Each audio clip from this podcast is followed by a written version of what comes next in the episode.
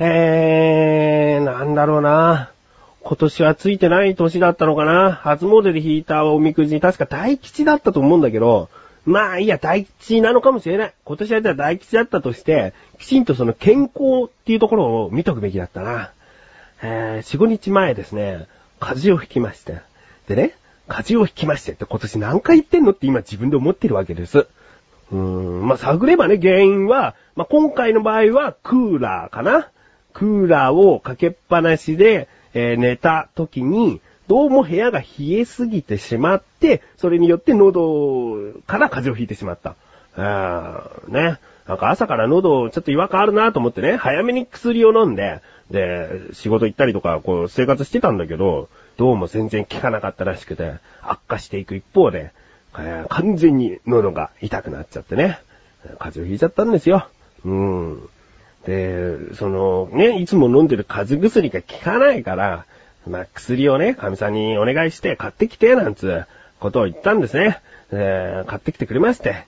まあ、その薬から始まる、始まるというか、考えさせられるような出来事があったんで、今回はこういう話をしたいなと思います。ね。別に風邪をひいちゃいましてっていうだけの話じゃなくてね。うん。で、あ、ちょっと、じゃあこの話はタイトルコール後にしますけれども、そのね、風邪をひいてる最中も生放送やら、小田カルチャーっていう番組もね、収録してたんですね。で、もし小高、あの、風邪ひいてたら、ごめんね、ごめんねだけど、これ、いつかのお返しだからね。お前もあったからな。その風邪ひいてるのに収録して、見事に映して帰っていったっていう時あったからな。これで映しても、お愛好だからな。えー、ということで、小高祐介という男には、風が映っちゃってもなんとも思わない自分がお送りします。菊池賞のなだらか向上心。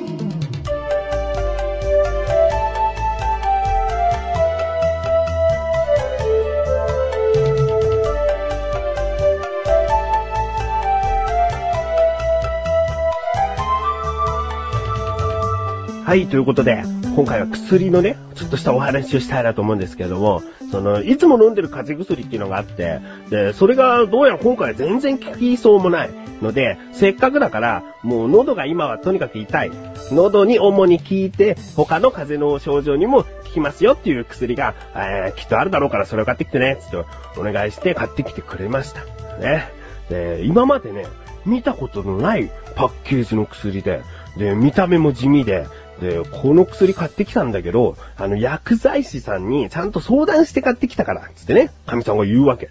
あまあ別にじゃあいいよ。ちゃんとこのパッケージにはね、喉の痛み、咳、熱に効くって書いてあるんで、まあ、喉の痛みっていうのが最初に来てるってことは、まあ、喉の痛みにとにかく一番効くという薬なんだろうなと思って、いいよいいよ、もう薬剤師さんがそう言うんだったら、まあ、さぞ効くんでしょうということで飲みました。うん。で、これは朝昼晩3回飲む薬で、で、それを飲んで1日過ごしたわけですね。で、次の日になったら、びっくり。喉の痛みが消えちゃってるんですね。あ薬剤師さんさすがと、うん、思いまして。でね、だんだんだんだんちょっとね、微熱だけは出てきちゃって。えー、まあ、完全に風邪は治ってないんだね。うん。で、喉はもう全然痛くなくなったんだけど、とりあえずもうその薬を飲んでいたら、えー、2日、3日あたりで、もう薬がなくなりそうだったから、今度は微熱に効く薬を買おうと思って、まあ熱だね。熱に効く風邪薬を買おうと思って、もう、その、自分が、今度は、神さんが行ったお店に、自分が行って、で、おそらくこの薬剤師さんだろうという方に声をかけてね、えー、で、今風邪ひいちゃってるんですけれども、あのー、今、その喉の痛みとか鼻とか咳とかそういう症状はなくて、単純にこの熱が出ちゃってるんですよね、と。うん。熱に効く薬はどれですか？って聞いたんですね。そしたら、そうですね。他に症状はないんですか？喉が痛いとかないんですか？さっき言ったじゃないですかと思ってね。心の中で思ったよ。だけど、あ、ないんです。喉の痛みとか、まあもう咳とか鼻とかもう全然なくて、そしたら、薬剤師さんが、あだったら、あの、こちらの方ですね、つって、見たら、その、神さんが買ってきた喉に効く、その、風邪薬なんですよ。でね、その、陳列棚を見ると、どうやらその薬屋さんでは、その薬、その喉に効く薬が一番こう棚に並んでて、今はとにかくこれがおすすめっていう感じのその置き方なんですね。一番目立つ置き方をされていて、その中で薬剤師さんは、それをまた選んだんですよ。だからまあ、薬剤師さんに、あの、あ、今の症状の前は喉が痛くて、この薬を飲んで喉の痛みが治ったんですよ。だから、あの、今度は熱に効く薬なんかないかなと思って来たんですけれども、って、ちゃんと説明したんですけど、あー、そうですか、つってね。で、まあ、30秒くらいかな。こう、ちょっと悩みながら。うーん、だけど、そうですね、一番効くのはこちらなんですよね、つって、相変わらずその喉に効く風邪薬をおすすめするんですよね。うん。で、これ聞いている方ね、まあそんなに風邪に効くって言うんだったら素直にそれに従えばいいんじゃないかって思いますよね。思いますよね。だけど薬って、その、素人から見てもね、そのパッケージに、同じメーカーの、その同じ名前の薬でも、まず、咳から来る風邪の症状にはとかね、まず熱から来る症状にはとか、なんか同じメーカーでもきちんと症状によって薬の種類って出てるじゃないですか。だから、その薬剤師さんがいなくても自分の判断でも薬が買いやすくなっている今、薬剤師さんに聞けば、まずこの喉に効くまあいいや、じゃあ、風邪にとにかく効くっていうような風邪薬を勧めるんですよ。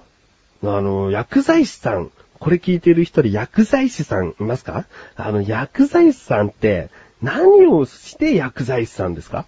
その、例えばですね、その薬の中の成分ですね、今持っているその薬箱の中にはですね、アセトアミノフェンっていうのが入ってたりするんですよ。ジヒドロコデインリン酸塩とかね。なんかまあいろいろとこう聞き慣れない、このカタカナと漢字で構成されたいろんな成分が入ってるわけですよ。その成分一つ一つに、例えば粘膜をどうたらこうたらとかね、その頭痛の場合の時のために痛みを和らげる成分がこれですとか、そういうことってきちんと決まってるはずじゃないですか。薬剤師さんっていうのはきっとそういうものを一つ一つ勉強して、薬剤師の資格を取ったりするんじゃないのかな、と思ってるんですね。だから、その、自分は今とにかく熱を下げたいんですよ、つった時に、あ、熱を、いや、熱を下げるっていうのはないのかもしれないけど、まあ、熱に効く、熱に効果ある成分っていうのは、何々何々。だから、この何々何々が多く含まれている風邪薬を進めてあげようとか、そういうことじゃないんですか？どうなんですかね。まあ、薬剤師のことを自分はそんなに詳しくはないですから、その、なんとも言えないんですけども、とにかくその、お店の中でも今一番売り出しているっていう、ね、特に喉に効くっていう風に書いてある風邪薬、それをとにかく聞けば進められるっていうのに、どうも納得しなくてね。あー、どうなのかな。まあ、わからないですけれども、もしね、薬剤師さん聞いている方いらっしゃいましたら、薬剤師として薬の売り方はこういう風な決まりがあるんですとかね。まあ、こういう理由でおそらくその薬剤師さんは勧められたんじゃないですかとかね。なんかあったら教えてください。えー、ということでね。まあ、その、結局、喉に効く薬を買いました。ね、薬剤師さんがだってこれがいいってんだもん。風邪にとにかく、もう総合風邪薬なんでしょと。もうどんな風邪の症状にもとにかくこれが効くんでしょ分かったよと思って。もうそんなだって薬のこと自分詳しいわけじゃないから、とにかく薬剤師さんが勧めたのであれば、もうこれ買いますよと思って、ありがとうございますって。もう前のはすぐなくなっちゃったから、今度は錠剤が多い、多いやつを、大きい方を買いまして。で、それ買ってね、今も飲んで、えー、こうして収録もしているわけなんですけれども、一向に熱は治っておりません。えー、小高祐介です。アシスタントの菊池です。小高、菊池の小高カルチャーは2週間に一度の水曜日更新ですが、どんな番組ですか？はい、この番組はアーティストでもあり、イーティストでもある小高祐介が文化人っぽくお届けする番組です。はい、頑張ってください。ぜひ聞いてください。はい、頑張ってください。さようだかはい、ということで聞いている方の中でね、もう出だしから、なんかちょっと鼻声じゃん今日って気づいた方もいるかと思うんですけれども、治ってないんです。うーん、だけど、ちょっと聞いてみたかったの。うん。まあ、聞いてみたかったのってね、結局、薬剤師さん多分聞いてないけどね。あということで、コーナーに参りましょう。自力80%。このコーナーでは日常にある様々な疑問や質問に対して自分で調べ自分で解決していくコーナーでもあり、リスナーの方からのご相談やお悩み解決していくというコーナーです。今回の疑問はですね、えー、メールが届いております。ありがとうございます。ラジオネーム、ルー組長。ありがとうございます。本文、どうも、菊池殿。食中毒の季節、いかがお過ごしですか？えー、まあ、食中毒はですね、えー、起こってはないんですけれども、このように風邪なんぞをひいております。えー、本文の続き。夏は足が早いので、一人暮らしの私はなかなかカレーを作れないでいます。さて、本題です。ハッシュドビーフ、ビーフストロガノフ、ハヤシライス、カレーとは一線を画す、これらルーはどう違いますか？とりあえず、この回を聞いてからどれを作るか決めようと思います。それでは、回答を楽しみにしております。ということですね。ルークミチョさん、ありがとうございます。えー、ではもう早速ですけれども、今回の疑問に参りたいと思います。ハッシュドビーフとビーフストロガノフとハヤシライス、ルーの違いはあるの？ですね。調べてきました。ここからが答え。まずですね、早速ですけれども、率直に申し上げます。ビーフストロガノフ、ハッシュドビーフ、ハヤシライスというのは、ルーは基本的に同じです。えー、ルーというよりも、どれもドミグラスソースを使っている料理だからです。えー、ということですね。で、あえて言うのであれば、ビーフストロガノフというのは、そのドミグラスソースだけではなく、その中にサワークリームとか生クリーム、で、国によってはですね、ヨーグルトとかを加えたりするんですね。で、中には白っぽいビーフストロガノフもあるんですね。えー、そのように、ルーは国によってもちょっと違ったりします。うん。で、このビーフストロガノフ、もともとはですね、牛肉をソテーしたものに、ドミグラスソースをあえた、もうそういう単純な料理なんです。うん。そんな感じの料理がビーフストロガノフだったんですね。うん。で、ハッシュドビーフっていうのは、また同じように、その、お肉を炒めたものの中にドミグラスソースを入れて、ま肉に絡めた料理なんですね。うん。で、こちらをご飯にかけると、ハヤシライスらしいですね。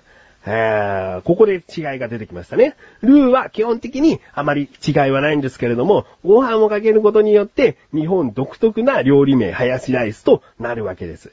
で、このハヤシライスという名前にですね、あのハッシュドビーフとのつながりがありまして、語源ですね、ハッシュドライスというものがなまったっていうので、そのハヤシライスになったんじゃないかと言われています。他には、まあ、林さんが作ったからハヤシライスっていうね、ことも言われてるんですけれども、まあ、いろんな説がある中、一つ、ハッシュドライスから来ているんじゃないかとも言われております。で、ハヤシライスは、ちょっともうお店によって、なんかこう、和風仕立てにしてみたりだとか、いろいろとあるので、ハッシュドビーフとはまた違ったものになってきているんですけれども、もうどれも何度も言います、先ほども言いましたけれども、えー、ドミグラスソースが基本となっているので、ルーの違いはありません。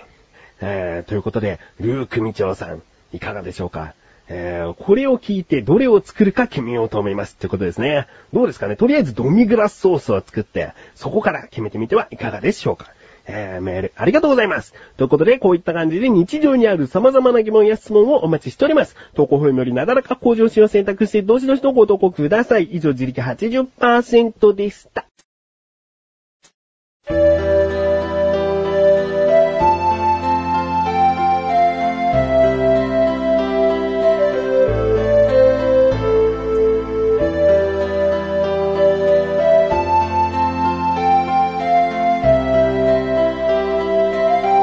エンディングでーす。そしてすぐお知らせでーす。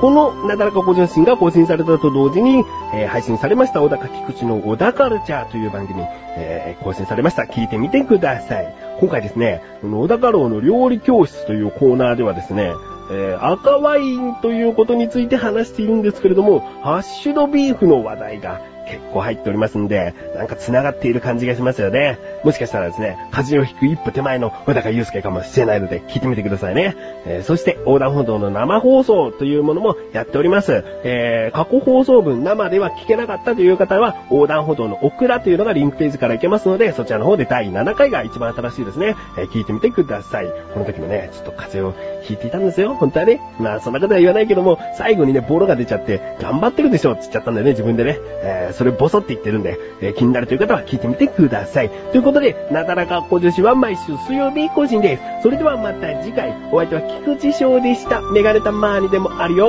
お疲れ様でーす。